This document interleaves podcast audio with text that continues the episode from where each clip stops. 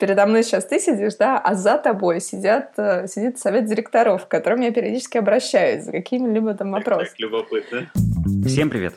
Это 17-й эпизод подкаста о целеполагании в жизни удивительных людей легко и не очень. Меня зовут Антон Лужковский. Я встретился с Ольгой в Берлине на волне восхищения этим городом. Она была настоящей его жительницей. Мы поели правильного итальянского джелата, зашли в аккуратный, даже как будто стерильный чайный магазин. Ольга показала мне свое пространство в офисе WeWork. Я понимал, что очень хочу поговорить с ней о том, как устроены ее рабочие процессы, какое место занимают в них цели, благо она активно практикующий коуч. Поехали! Оль, привет! Привет, Антон. Поздравляю тебя. Сегодня с утра LinkedIn мне прислал уведомление о том, что ты начала новую э, деятельность как работающий сам на себя коуч. Да, было такое. Я тебя поздравляю. Расскажи, как э, ты решилась на такой шаг? Слушай, э, это очень интересно. Все, когда видят LinkedIn, либо Facebook, я там, по-моему, заспамила людей везде, где я могла, э, они видят это как шаг. Да? А для меня это прям путь долгий. И я, наверное, где-то год назад сказала себе, что да, это правильное направление, надо туда идти и, в общем, сворачивать всю лавочку предыдущую. И вот год я была в этом состоянии. Сначала понимание, а как это будет, а как это будет без той текущей профессии, которая у меня сейчас, а что мне для этого надо и так далее. Вот. То есть я год до этого шла, где-то полгода об этом знала там моя вся команда, в том числе, угу. которая предыдущей моей компании. И, наверное, где-то последние два месяца они все меня поддерживали, помпонами махали, кричали, что давай уже иди, все, уже пора. Ага. Вот. Ты скажи еще раз, э, ты уходила с какой позиции, откуда?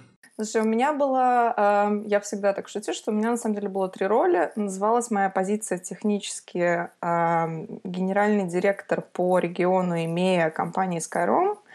Это первая моя роль. Вторая моя роль, тоже официальная, была глобальный директор по развитию компании Skyrom. То есть это две такие похожие на, друг, на себя роли, немножко разные. И третья, mm-hmm. я была как раз э, коучем к всей э, команде продаж нашей компании.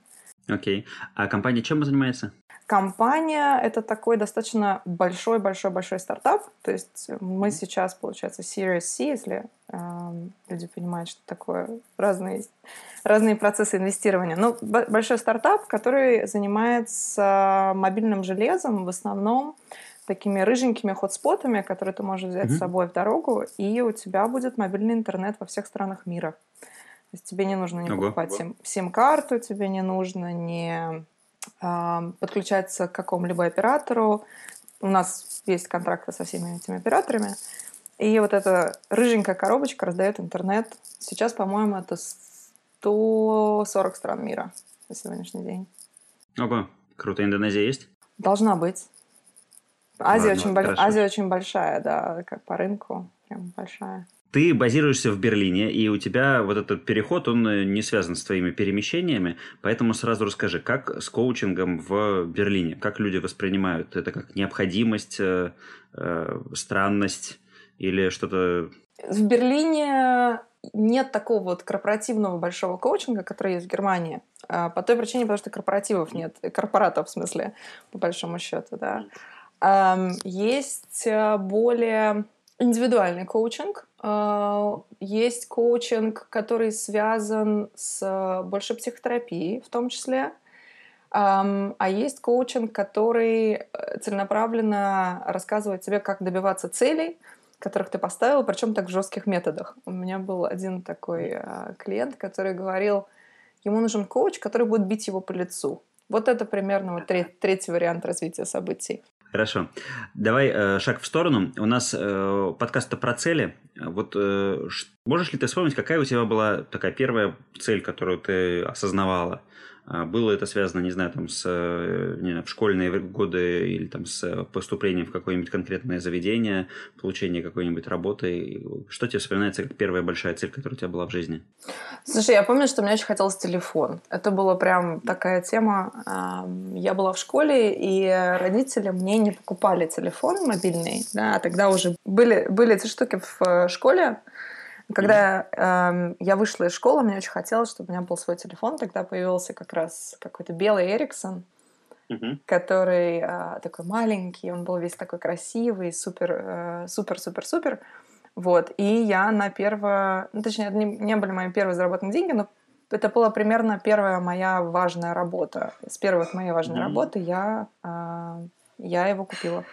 Хорошо. То есть мы, ты как это, материализовала его или просто это было для тебя, э, помогало тебе заниматься той работой, которая у тебя тогда была?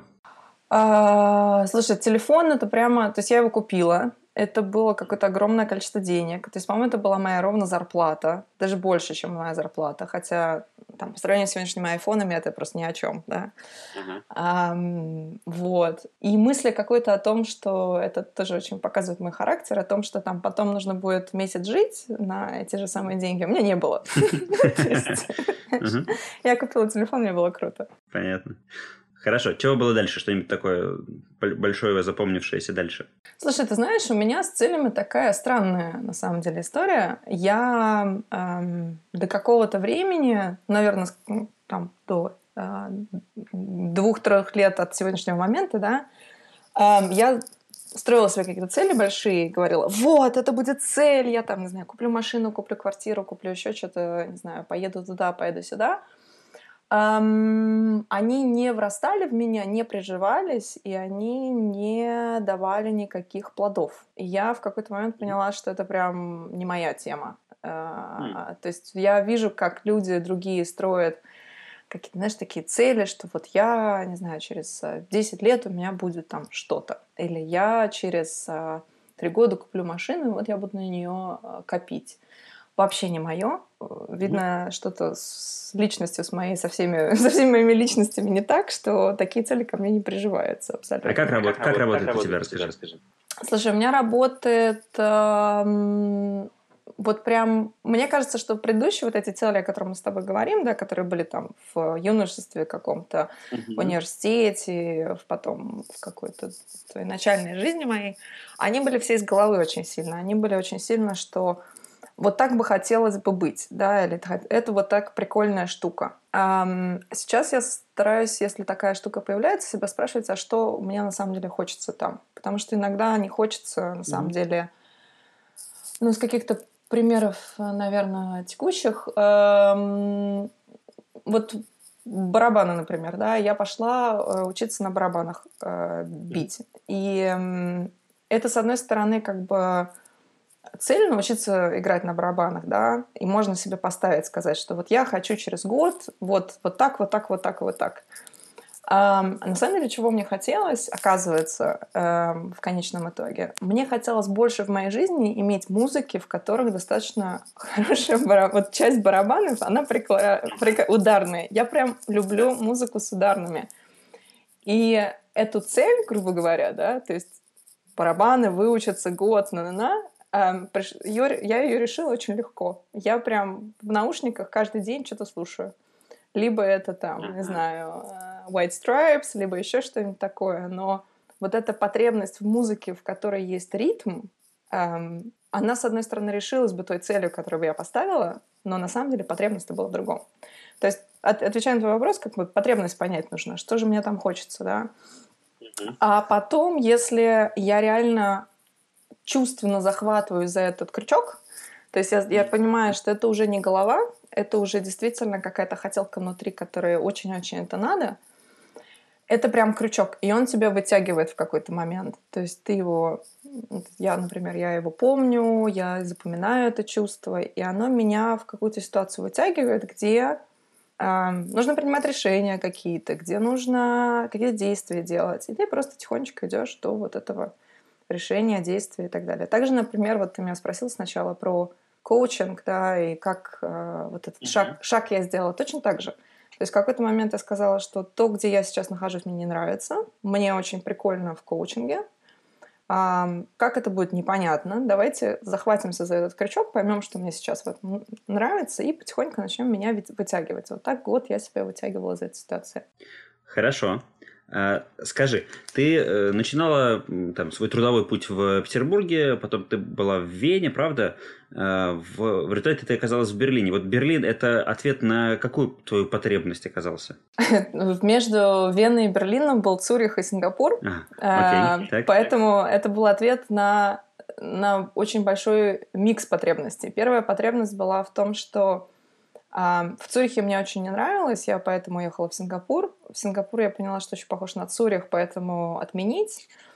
И мне нужен был дом, да, то есть это потребность номер один, надо придумать, где теперь будет дом. Потому что в Петербург, конечно, дом, но это такой, э, ну, дом детства, да, и туда хорошо возвращаться, но по многим параметрам, там, рабочим каким-то, по параметрам социальным и так далее. Ну, уже в тот момент, когда я решалась на Берлин, это был не дом есть нужно было придумать, угу. где будет дом.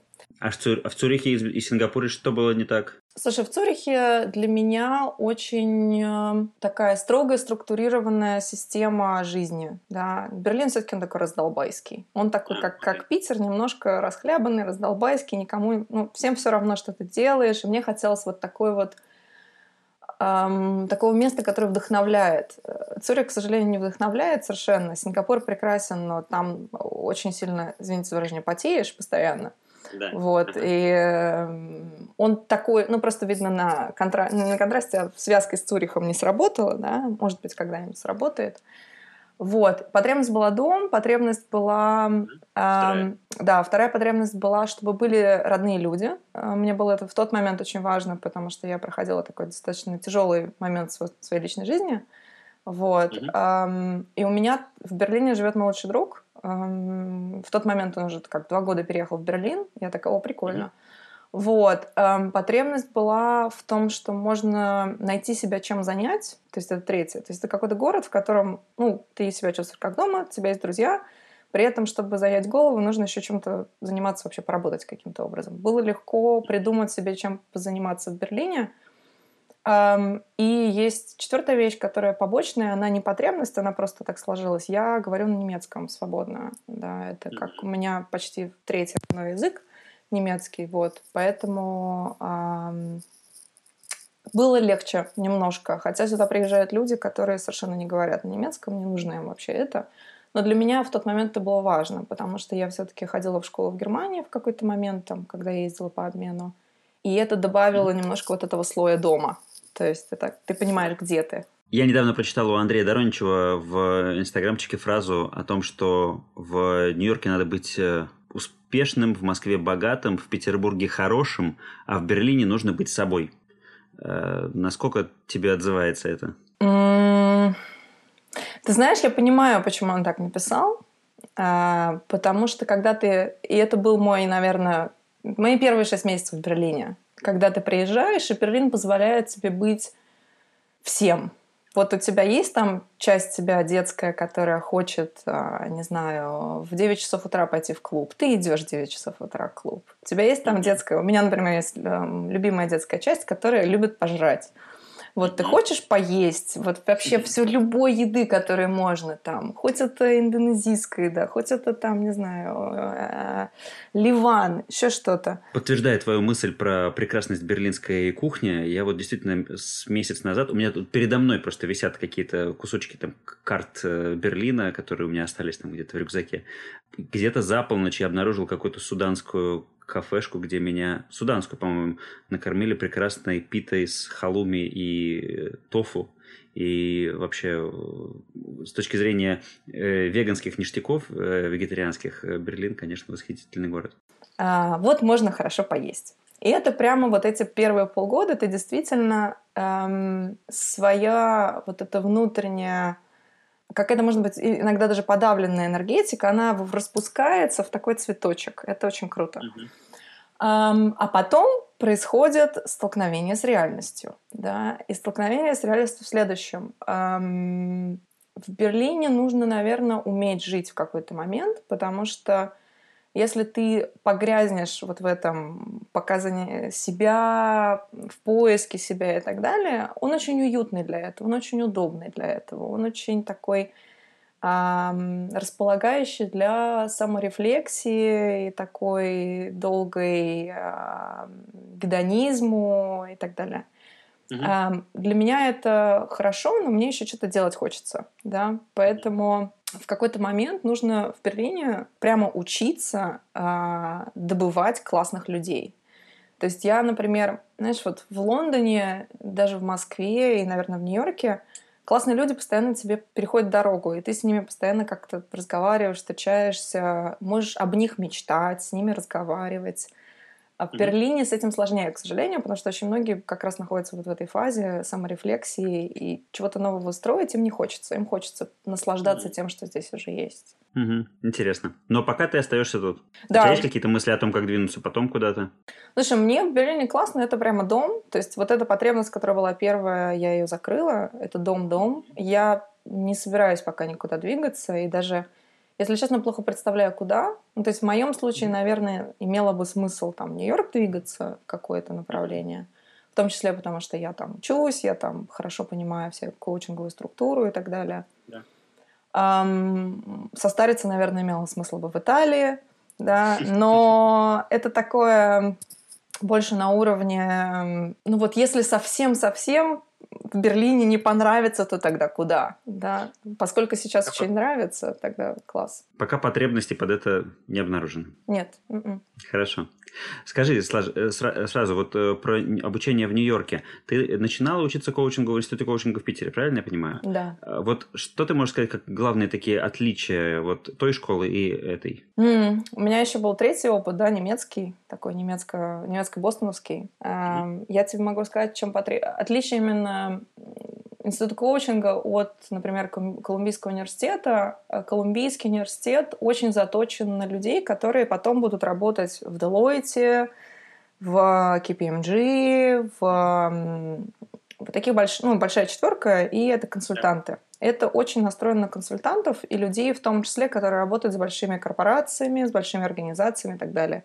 Они много рассказывают про голову. Это прямо вот их такая история в двух планах про голову. С одной стороны, как логически людям объяснить, зачем нужен коучинг, потому что чаще всего люди, которые такие логики, им не очень это понятно.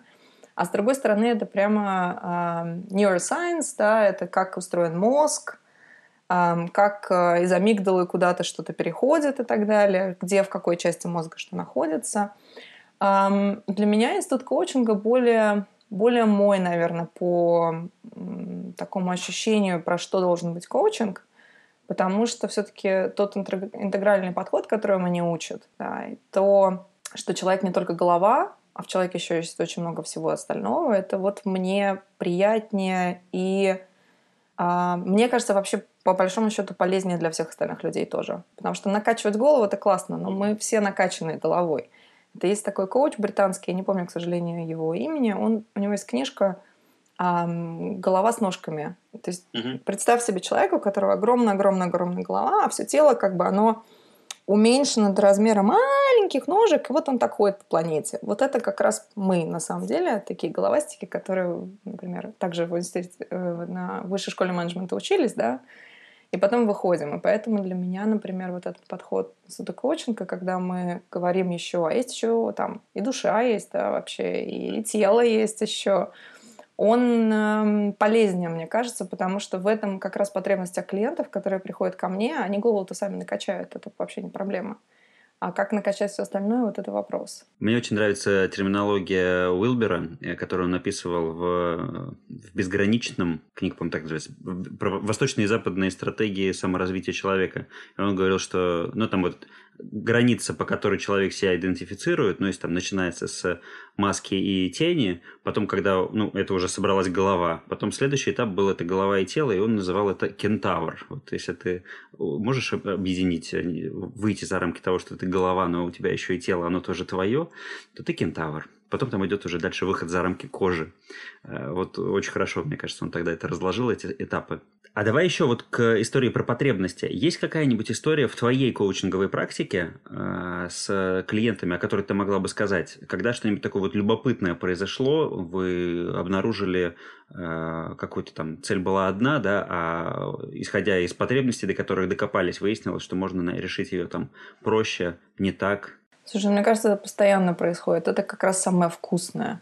То есть mm-hmm. вот это вот, э, я, конечно, не, не имею права рассказывать ничего о кон- конкретных сессиях, да, но я могу тебе рассказать о своем ощущении. Для меня прямо вот те моменты, когда я удивляюсь, они прям вкусные. То есть, конечно, как э, человек с, с определенным жизненным опытом, я, да, и как другой человек, сидящий через стол от меня, тоже с жизненным опытом, мы оба можем догадываться, куда это может все привести. А потом жизнь, обычно это даже, знаешь, не в сессии, иногда это между сессиями, потому что вся работа, она между сессиями на самом деле происходит. И человек приходит и говорит, слушай, вот такая штука произошла, и она меняет просто совершенно весь, э, весь, весь ход событий. То есть это может быть обратная связь какого-то совершенно левого существа. Эм, либо это может быть ну, просто вот что-то случилось, случилось что-то, и оно, и оно совершенно меняет и ставит все с головы э, на ноги обратно, и, да. и, и диалог идет по-другому. И ты видишь это по человеку, то есть это видно через такую энергетику, которая прямо хлещет из, mm-hmm. из человека. Это круто. Мне кажется, что это очень супер. Круто, круто. Хорошо. Пока мы там э, выгоняли кота, э, я видел, что у тебя на стенах э, висят э, какие-то доски, планы, бумажки. Что это? Расскажи. Это ты, мы же, ты же находишься у себя в, э, дома в своей комнате, или это теперь твой кабинет? Что это такое? Слушай, сейчас я нахожусь в своем домашнем кабинете, то есть у меня есть офис отдельный, в который я хожу, но я когда дома, у меня дома тоже есть офис. Вот, и я прям в нем сейчас нахожусь. Я поняла в какой-то момент, что некоторые вещи, вот те как раз крючки, мне нужно выносить в физическое пространство. Uh-huh. Я очень люблю Трелло. Это у меня прям любовь всей моей жизни. Я могу на него молиться, рассказывать всем, как это круто. Но Трелло э, работает до определенного момента. Это определенный момент, когда нужно что-то реально визуализировать. И такое, что ты постоянно на него натыкаешься, на эту штуку. Uh-huh. Вот, что у меня сейчас висит, потому что это все меняется, это все в таком, знаешь, жизненном потоке, оно постоянно меняется. У меня висит календарь, который а, квартальный, то есть там три месяца, и каждая неделя выделена таким кубиком в этом трех месяце. И обычно, что я там пишу, я пишу туда во-первых, сессии какие, в какие дни будут, чтобы мне не забывать об этом. Я пишу туда, если у меня есть учеба, то в какие дни появляется учеба. Я записываю туда, когда я занимаюсь спортом, потому что сейчас у меня как раз я над этим очень сильно работаю. Mm-hmm. То, что больше бы телом заниматься вообще. Mm-hmm. И я пишу туда эм, разговоры с людьми, которые потом могут, могут обернуться в то, что у меня появятся какие-то клиенты. Я это называю создание клиентов. То есть вот создание клиентов и работа с клиентами у меня двумя разными цветами помечено. Вот, это один календарь. И там иногда, говоря о целях, иногда я пишу на месяц, ну так вот, что бы мне хотелось. Например, а сколько же там сессий в месяц хотелось бы мне провести или еще что-то. Но поскольку я, как я тебе уже сказала, для меня вот эти цели, они вообще, ну как бы, ну они висят там, они ничего не значат. Для меня важнее на самом деле постфактум. То есть самый важный момент, когда весь этот календарик заполняется, заканчивается третий месяц в этом квартале, и я вижу, что произошло. То есть для меня момент видеть, что произошло, и видеть такого дан листа, не туду листа, а дан листа намного приятнее и важнее, потому что тогда я могу скорректироваться как-то на следующий месяц или квартал. Потом висит у меня э, просто чистые листы. Есть такие большие, огромные стики-ноуты, такие огромнейшие. Вот, как. И вот они mm-hmm. у меня по, по стенкам висят. Я когда иногда с кем-то разговариваю по телефону про какие-то проекты, про какие-то задумки свои, и человек мне дает обратную связь, я начинаю писать. Потому что вот это как раз моторика, она мне, очень, мне лично очень сильно помогает. И вот сейчас то, что ты одну из вещей видел, я думаю про прям там программу обучения. Я разговаривала с человеком, который э, в какой-то момент меня учил в том числе. И вот его мысли и то, что у меня рождалось в этом процессе, я прям записываю, оно у меня висит, потому что это такой вот когда-нибудь это прям во что-то вырастет. И у меня есть еще картинки. Я люблю картинки. Я визуал такой очень сильный. Я сделала себе такой совет директоров. У меня перед, э, то есть передо мной сейчас ты сидишь, да, а за тобой сидят, э, сидит совет директоров, к которым я периодически обращаюсь за какими-либо там вопросами. Так, так, любопытно. Вопросами. И я делаю колесо баланса часто достаточно, uh-huh. чаще, чем нормальные люди, мне кажется, это делают. Или чем нормальным людям это стоит делать, я бы это так сказала. И с последнего колеса баланса вы, выделены три штуки, которые для меня были важны. И вот это как раз грейд, от какого до какой они должны дорасти, за какое время. Так, слушай, столько вопросов по результатам этого твоего ответа. Э, прежде всего, все-таки, как выглядит твой совет директоров? Ты заинтриговал. У меня такое впечатление, что там сидят разные персонажи, не знаю, из мультфильмов, мягкие игрушки или какие-то пластилиновые существа. Слушай, ну, почти, почти, почти, почти. У меня там, я вот прямо на них сейчас смотрю, у меня там четыре uh, женщины, один мужчина. Вот. И у них у всех совершенно разные роли в этой всей истории. И э, двое из них отвечают на вопрос про мои любимые книжки. Вот. Э, мужчина сидит там, э, Слава Полунин, э, забавным так. таким образом. Почему-то он прям туда пришел. То есть они набирались, вот эти пять человек, они набирались поэтапно. Сначала там появилась, э, есть такая писательница Брене Браун, которая пишет про стыд и а, как vulnerability по-русски, я даже не знаю, если честно. Ранимость? Вот, ну, ну, про, про то, что ты показываешь, что ты можешь быть ранимым, да, вот mm-hmm. про вот это. Она эм, исследует, проводит исследования в Техасском университете в, в Остине, по-моему, она живет. Вот, и у нее есть очень большое количество книжек. Эм, она появилась первая, потому что она для меня такой моральный компас иногда. Плюс еще для меня она человек, который умеет сочувствовать. То есть, когда прям вот плохо, хреново, это тот, э, та часть совета директоров, которая выходит первая на связь.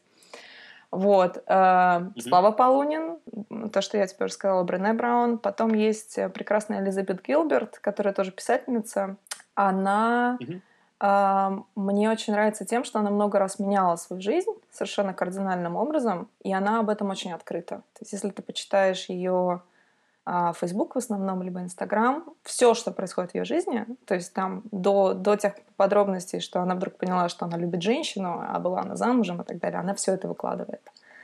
Вот. Четвертый человек не все знают, кто такая. Мне кажется, что из тех, кто будет тебя слушать. Есть такая женщина, называется э, Мария Форлио. У нее есть прекраснейший YouTube-канал. Она прям, она такой badass. То есть она, с одной стороны, очень женственная, очень красивая и умная, с другой стороны, она, ну, то есть ругаться матом и такой немножко Нью-Джерси стайл, это про нее. И вот она мне нравится вот этой энергетикой, которая там в ней mm-hmm. есть. И последнее, эм, на самом деле, это немножко связано с э, Элизабет Гилберт. Там висит еще Джулия Робертс, потому что она как раз играла в эм, Eat, Pray, Love, она играла основного персонажа. То есть mm-hmm, она играла mm-hmm. Элизабет Гилберт, по большому счету. То есть это Понятно. как бы две такие Элизабет Гилберт в одной, по большому счету. Я был, кстати, в этом э, доме, в котором снимали э, фильм, вот в котором она жила. У Китута ты имеешь в виду, у, не, не, у Китута я был еще давно, а это именно дом, в котором она жила вот в Убуде, когда находилась. Но это был ее дом, в котором она находилась, была тогда. У нас э, знакомые его нашли, он был заброшен, э, ничего там особо сильно не происходило, они его восстановили и через инстаграмчик теперь продвигают как местную достопримечательность. Ну, по сути, он таким и является. Так, возвращаемся к совету директоров. Э, можешь какой-то пример привести, вот когда ты обращаешься с каким-то запросом к совету директоров? Или как это работает? Um, я могу тебе привести пример, наверное, самый типичный, как он вообще создался, этот совет директоров, зачем он нужен, да? Um, есть моменты прямо в моей жизни, когда эм, чем глубже ты идешь, грубо говоря, тем, тем больше больше елки, да, то есть mm-hmm. тем э, больше ты углубляешься в себя и в то, как ты хочешь, чтобы эта жизнь была, тем больше проблемы какие-то выскакивают. Вот. И бывают моменты, когда прям вот, ну вот не знаю, что делать. Головы не хватает. То есть все это решается. Голова моя такое, знаешь, спокойное место, если что нужно, я прям туда ухожу, и это как бы весь мир прекрасен, да.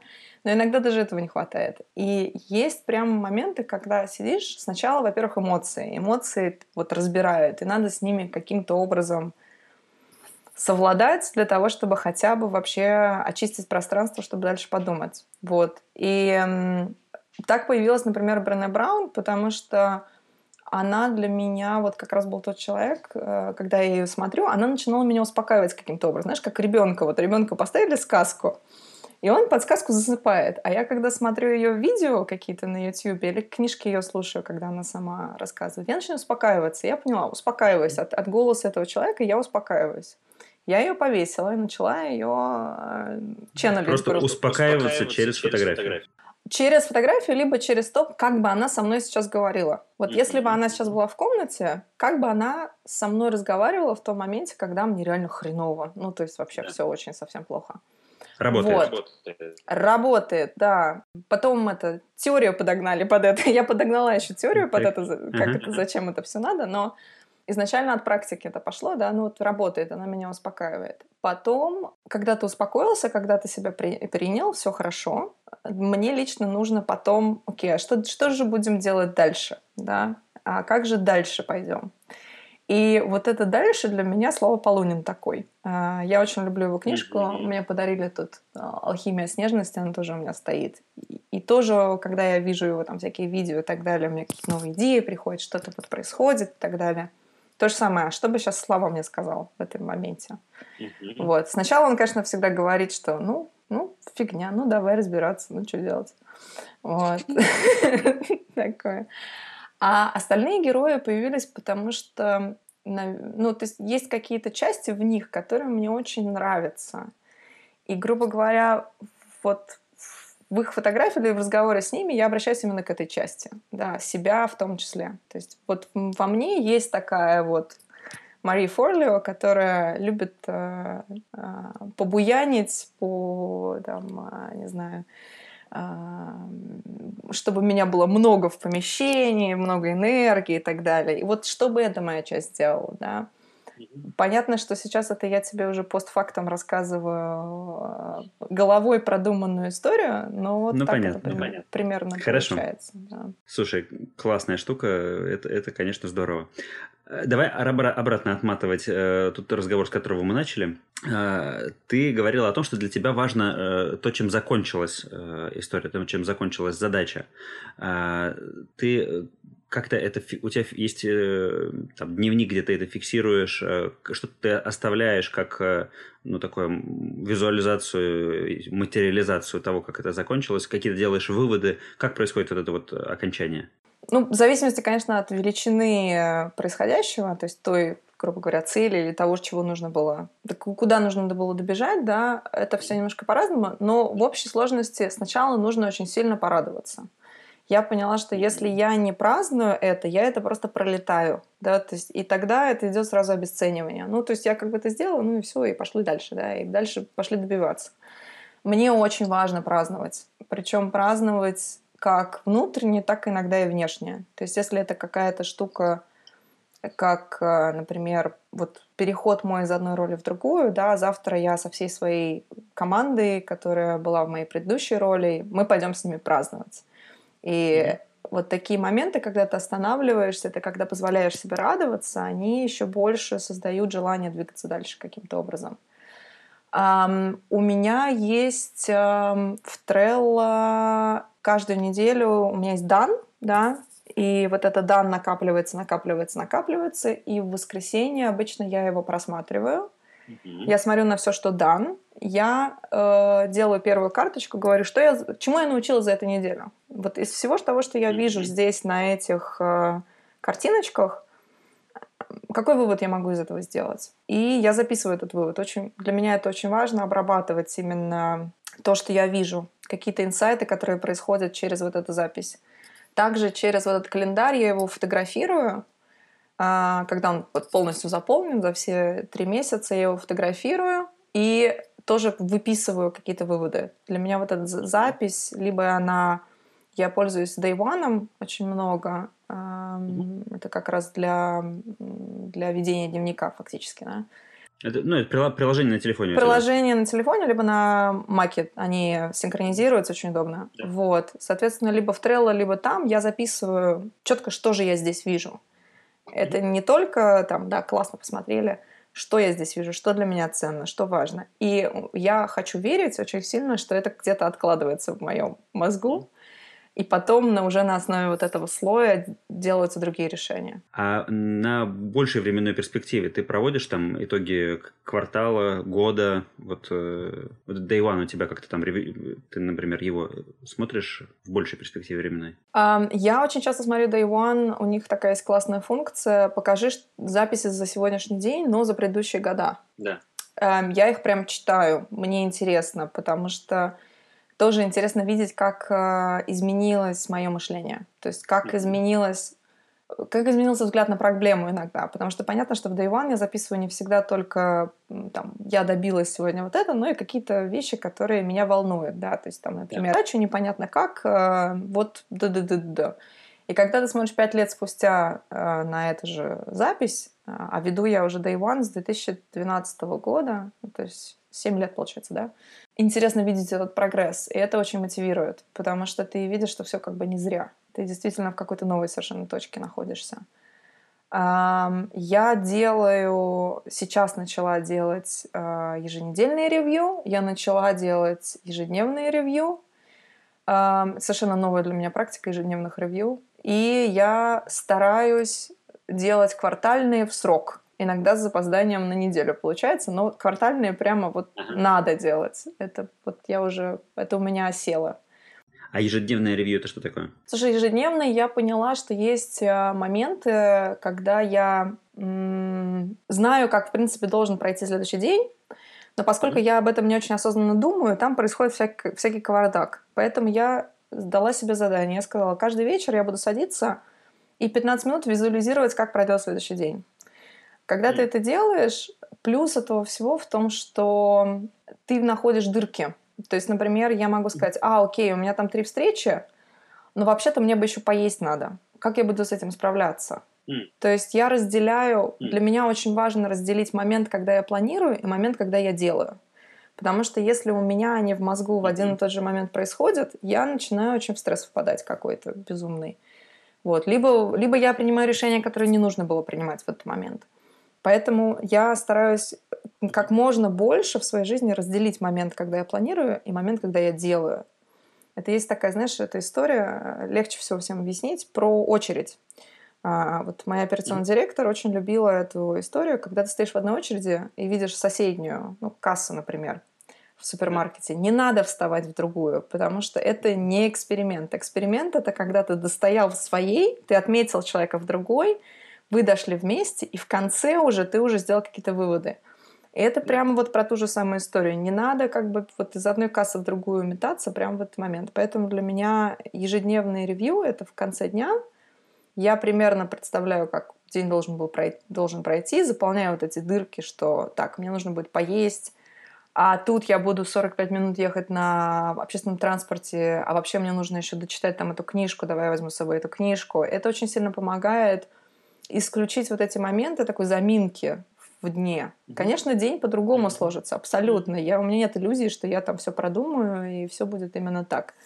Но для меня это помогает действительно немножко более оптимировать то, что, оптимизировать то, что происходит. То есть ты когда у тебя 15 минут вечером, ты берешь, достаешь там свой календарь, э, не знаю, там в телефоне или в, э, в компьютере, э, смотришь, что там запланировано, представляешь, как ты оказываешься там, там, там, все это склеиваешь в такой континуум постоянный, и вот после этого ты готова к, ну, к завтра. Ну, и я что-то потом делаю. Обычно там появляется какая-то задача, то есть, например, либо там okay, книжку надо положить, ой, я забыла тетрадку, ой, я там не знаю, mm-hmm. у меня те ламинаты, с которыми я постоянно, э, ну, это процесс коучинговый, колумбийский, с которыми я постоянно хожу. Mm-hmm. То есть что-то я либо забываю, либо надо положить, либо что-то сделать. Но это очень сильно помогает, потому что у тебя есть прям пространство для того, чтобы mm-hmm. это сделать. Хорошо. Так, а, продолжаем еще. Я, у меня еще список вопросов по а, твоему ответу на историю про бумажки и доски. А, ты говорила про то, что ты разделяешь создание клиентов и работу. То, что вся деятельность вокруг создания, ну то есть увеличение количества потенциальных людей, которые ко мне может да. прийти как клиенты, я все грубо называю создание клиента.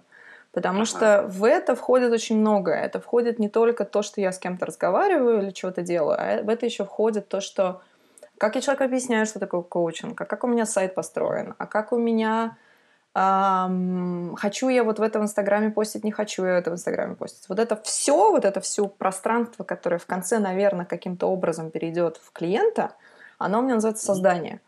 Вот. А то, которое прямо про э, тех клиентов, которые мне платят, те воркшопы, которые я провожу, те там, программы, которые я делаю, они называются работа с клиентом. Окей, okay, ну это может быть даже еще тоже потенциальный клиент, но это все равно работа уже с ним. Да, да, да, да. Твоя любовь к Трелло. Вот не могу не задать тебе вопрос. Э, многие люди, вот, например, мне сразу вспоминается Алина Суворова, с которой у меня был э, не так много выпусков назад подкаст, она говорила, что она вот пытается его понять, э, полюбить, запустить. Некоторые уже делают это в, в энный раз, и у них это не очень получается.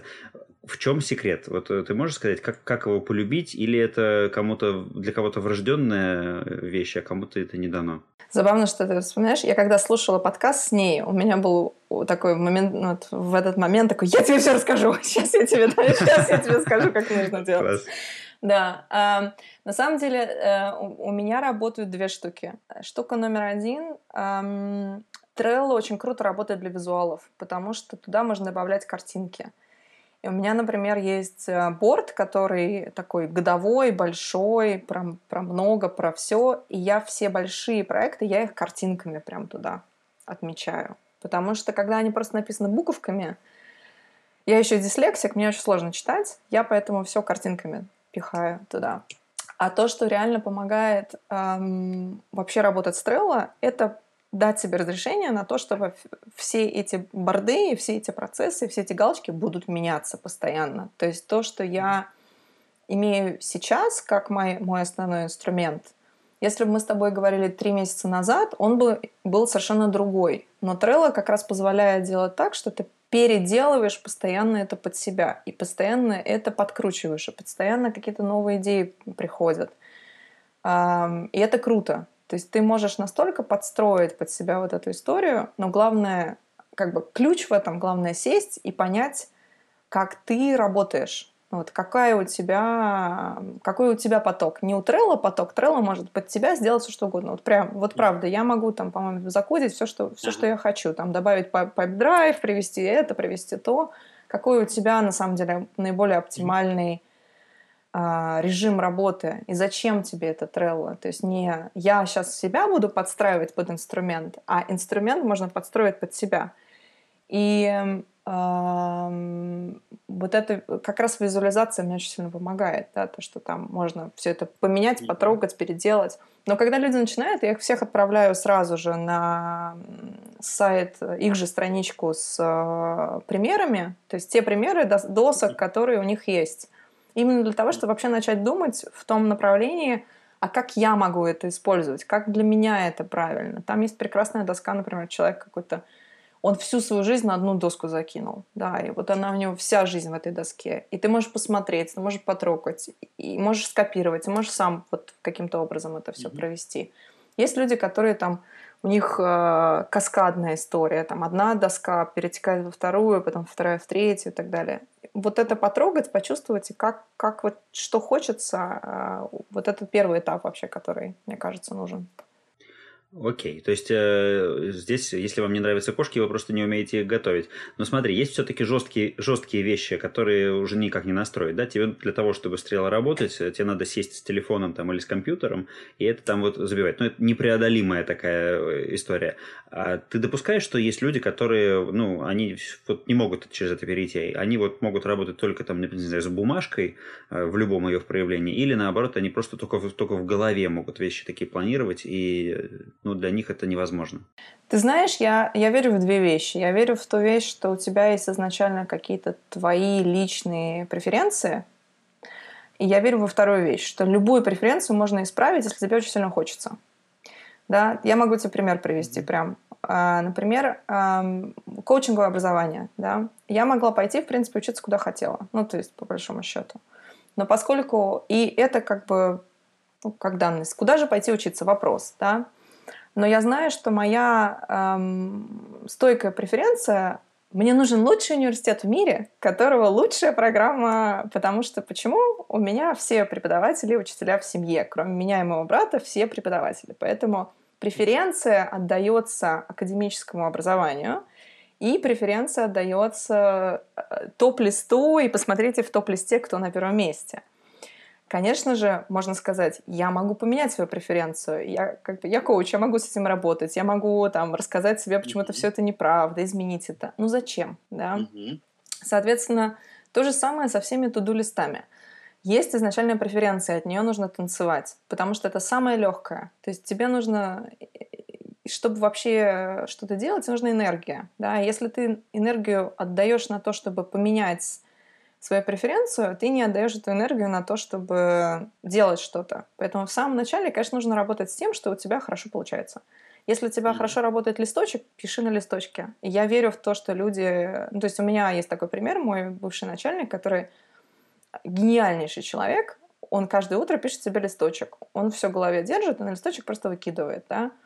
Но вопрос дальше вот по, э, по движению твоему дальше, хочешь ли ты хотя бы что-то поменять, хочешь ли ты как-то подкрутить, хочешь ли ты сделать что-то, чтобы было немножко более удобно, потому что, например, с тем же самым листочком моя личная проблема — я тогда постоянно нахожусь, если это у меня все в голове, я постоянно нахожусь в этой истории. Я в ней варюсь, я ее продумываю, да, а, я ее потом выкидываю на бумажку и так далее, но бумажку я теряю, еще что-то происходит. И вот я находила такие, знаешь, маленькие моменты мотивации для себя самой что-то переделывать, и в конце концов я пришла вот к этому, тому, что у меня сейчас есть. Но это тоже начиналось все с бумажки и с листочка, и я знаешь, когда мне начинают говорить вот э, Дэвид Аллен, э, Getting Things Done, у меня начинается аллергия на это все. Да, я начинаю очень сильно впадать в такой подкаст такой, нет. Ты упомянула такое слово обесценивание. Я э, сразу вспомнил э, другой мой эпизод с Олегом Вайнбергом, который э, тоже коуч-становщик, э, бывший преподаватель MBA. Он э, живет сейчас в Австралии. И, и он говорит о том, что это такая наша Э, системная проблема ну, нашего народа, да, то, что у нас вот э, у нас это как-то вот, не знаю, с водой, э, с телевизором, с голосом мамы, откуда-то вот у нас у всех есть вот это вот обесценивание собственных заслуг, да. Ты упоминала это в связи с тем, что тебе важно праздновать успехи.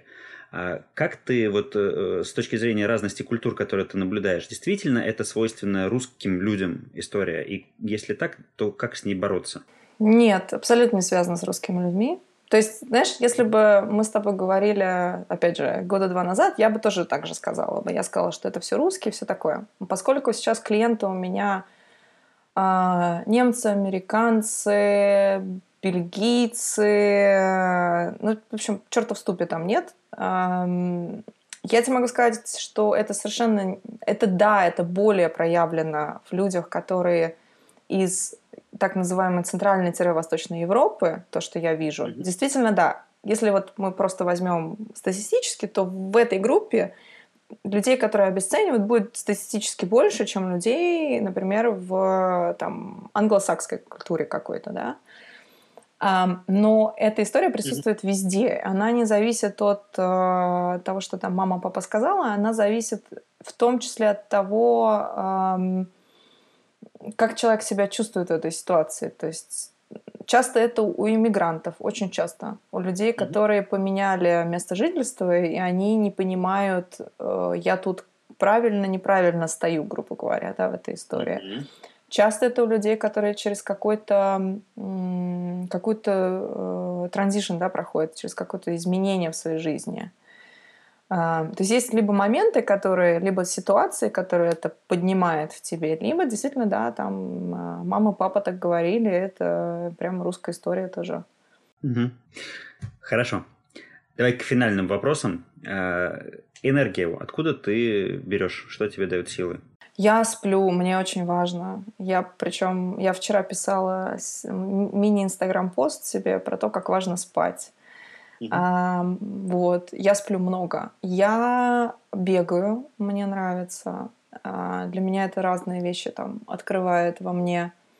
А, находиться на природе помогает. К сожалению, делаю я это слишком редко, но когда получается, то да. А, ты уже упомянул, что у меня есть кот. Вот с, с котом mm-hmm. полежать на балконе в цветочках это прямо вот все. И еще такая штука, я очень люблю уходить в какие-то свои миры, да, поскольку у меня в голове все намного есть, э, это плакат в Петербурге был такой, да, все в голове все намного интереснее, скажем так. Mm-hmm. Вот, э, я люблю, чтобы отдохнуть из реальности переместиться в какую-то свою субреальность, в какую-то там вот там книжки почитать какие-то, которые про субреальности, там про видео посмотреть еще что-то такое, помечтать. Хорошо. Расскажи про какой-нибудь фейл, про который можешь рассказать. Слушай, фейлов было столько, мне кажется, прям, прям epic фейлов было столько. Но э, у меня чаще всего фейлы, я тебе могу тенденцию сказать такую, так, может быть, интересно. интереснее так. А потом пример привести на тенденцию. Моя тенденция, когда я, поскольку я тебе уже сказала, что я очень люблю пожить в своей голове, э, когда я принимаю решение из вот этой головы, в том плане, что я не опираюсь на реальность событий, на реальных людей, которые рядом со мной, на реальность э, их пожеланий, происходящего и так далее. И я придумываю себе, что вот эта ситуация такая, и вот из этой придуманной ситуации я делаю какой-то план, что-то я делаю. Вот, ну, например, эм, любимый фейл эм, бизнес-партнер, да, или создание нового бизнеса. Если я не... Было такое очень много раз. Когда я начинала бизнес с человеком, и мне казалось, что все будет идеально, и все будет прекрасно, и все будет замечательно. И я все придумала, и какие у нас роли, и как мы это все делаем, и как идет бизнес, и так далее. Во-первых, в тот момент я не видела человека, который рядом со мной, а, четко видела. Ну, то есть, конечно, я видела физически, да, но вот, а кто там внутри, что это человеку нужно, какие у него потребности, я не видела, в том числе потому, что я не задавала этих вопросов, да, вот каких-то вопросов не задавалась. Um, и я не видела происходящей ситуации. Я старалась мир под себя вот так вот подмять и сказать, что я очень хочу, чтобы моему рынку нужен был именно такой продукт, который я предлагаю. Uh, у меня три раза такое было. Три раза все эти компании проваливались с большим uh, просто таким не знаю даже, знаешь, э, как будто бы вулкан разразился, но причем все знали уже, что они живут на этом вулкане. Mm-hmm. Разосрались мы со всеми партнерами и так далее. Три раза у меня было такое в жизни, и я поняла, что моя тенденция прямо мне нужно себя отслеживать, насколько четко я вижу реальность. И настолько сравнивать, ну, вот, смирять себя с реальностью в каждом моменте времени, в каждом решении, которое я принимаю. Угу. То есть э, слишком сильно ты головой предполагала, как оно есть, и э, это было не так, как на самом деле. Да. Окей. Хорошо, спасибо большое.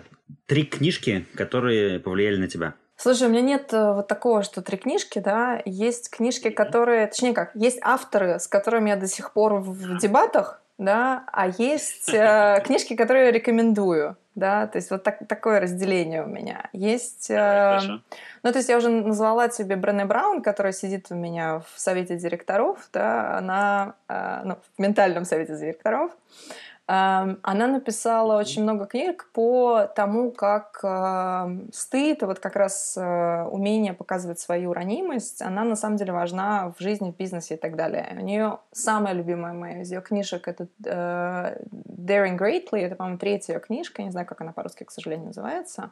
Mm-hmm она как раз про то, как ты вот делаешь вот эти шаги, эти решения, что потом происходит, и как ты потом головой ограбли, и, и все на самом деле это ок. А для тех, кто ведет бизнес, у нее есть последняя ее книжка, которая Dare to Lead. Это как раз про то, как лидеры могут через свое uh, такое, знаешь, uh, ну, храбрость какую-то, да, показать себя, и показать, как они на самом деле себя чувствуют и как происходит все это в бизнесе. С одной стороны, может быть, даже спасти бизнес, да, а с другой стороны, построить культуру, которая рождает прекрасные вещи, прекрасные продукты. Um, вот ее я очень люблю. Um, есть книжка, которая... Можно у тебя некрасивыми словами ругаться? Давай, давай, конечно, можно. Есть прекрасная книжка, называется «Как, как разговаривать с мудаками». Да? Uh, Марк Голстон uh, сделал, ну, написал эту книжку. Я ее всем рекомендую, потому что я считаю, что в любой ситуации, когда ты с человеком разговариваешь, ты в какой-то момент можешь считать, что он немножко нехороший человек. И либо про себя ты тоже сам можешь сказать, да. И он описывает очень четко, как с какими разными э, мудаками можно разговаривать на их языке так, чтобы добиваться того, что либо тебе хочется, либо какой-то какого-то консенсуса и так далее. Это прям прекрасная история. То есть типология мудаков и их э, акценты, э, наречия. Ну, типология мудаков. Как ты обычно с этой типологией общаешься, то это еще важно, что отследить себя, что действительно я еще ну, так себя веду. И насколько это неправильно, да, и как mm-hmm. можно по-другому это все сделать. И там, знаешь, вот во всем жизненным ситуациям можно найти себе прекрасную типологию. Она там, она там классная. А вообще я очень много читаю всякие э, там э, это, Макса Фрая, Дугласа Адамса и так далее. Вот это прям, когда мне хочется отключиться, в какой-то момент очень много читала этого э, Лукьяненко, очень много. Э, не знаю, смогла ли ты послушать э, последний эпизод э, с Ильей Литвиком, потому что как-то там очень странно у нас какие-то iTunes его опубликовали, а какие-то нет. И он как раз рассказывал тоже про холистический подход Дугласа Адамса, как и холистический навигатор, как вариант такого решения вопросов с целеполаганием. Так, а с кино? Чего у тебя с кино? Там три фильма или сериала, которые повлияли? Слушай, с кино это как раз вот момент, когда мне нужно отключиться, да, поэтому ничего умного, никакого умного кино я не посоветую. Это прямо не про меня. Я не люблю тяжелое, тяжелое кино. Я люблю все, что Марвел, то есть я прям все смотрела, все части, все вещи, могу очень долго дебатировать по поводу разных героев и как они, где и чего. Очень люблю. Я действительно очень люблю есть, молиться и любить. А, мне иногда очень стыдно об этом рассказывать, но раз уж пошла такая, раз уж мы уже затронули эту тему, да, я действительно э, этот фильм смотрела раз 15, по-моему. И некоторые фильмы Вуди Аллена мне нравятся, да, то есть вот, например, э, «Полночь в Париже», э, когда подумать про то, как бы, как бы было бы жить не в твоем времени, да, вот, вот это мне нравится, такая история. Хорошо. Спасибо большое. Э, мы с тобой заболтались. Давай сворачиваться. Э, я тебе желаю всяческих успехов на твоем новом самостоятельном поприще, чтобы работы складывались успешно. Совет директоров все одобрял. Э, и празднования успехов были все ярче и ярче с каждой неделей. Ты, если хочешь что-нибудь э, сказать, э, какой-то посыл, ты можешь это сделать, можешь не делать. Слушай, посыл — это хорошая вещь. Мне кажется, что э, когда слушаешь все твои подкасты, я даже последнее слушала и так далее, уходишь всегда с огромным количеством энергии. И мне очень хочется, чтобы все, кто послушали наш подкаст, тоже ушли с какой-то хорошей, хорошим посылом энергии и куда-то его правильное русло применили. Вот. Ой, это очень классно. Я полностью с тобой согласен. Для меня, на самом деле, подкасты тоже э, вот понятная часть, да, все остальное это индивидуально, да, а понятно это то, что вот э, меня подобные вещи, они прям заряжают, и после этого хочется наушники снять и бежать делать э, дела. И мне кажется, это очень, очень, очень круто. Все, спасибо тебе большое, хорошего дня. Спасибо тебе огромное. Ура! Вы дослушали до конца. Оценивайте подкаст, пишите комментарии и отзывы. А следующая моя гостья – Гузель Шматова. Ждите сравнения жизни в Санкт-Петербурге, Москве, Париже и Лондоне, секреты успешной карьеры в косметическом гиганте, а также как и зачем, находясь на очень высокой позиции, успевать делать собственный творческий проект. Меня зовут Антон Лужковский. На связи.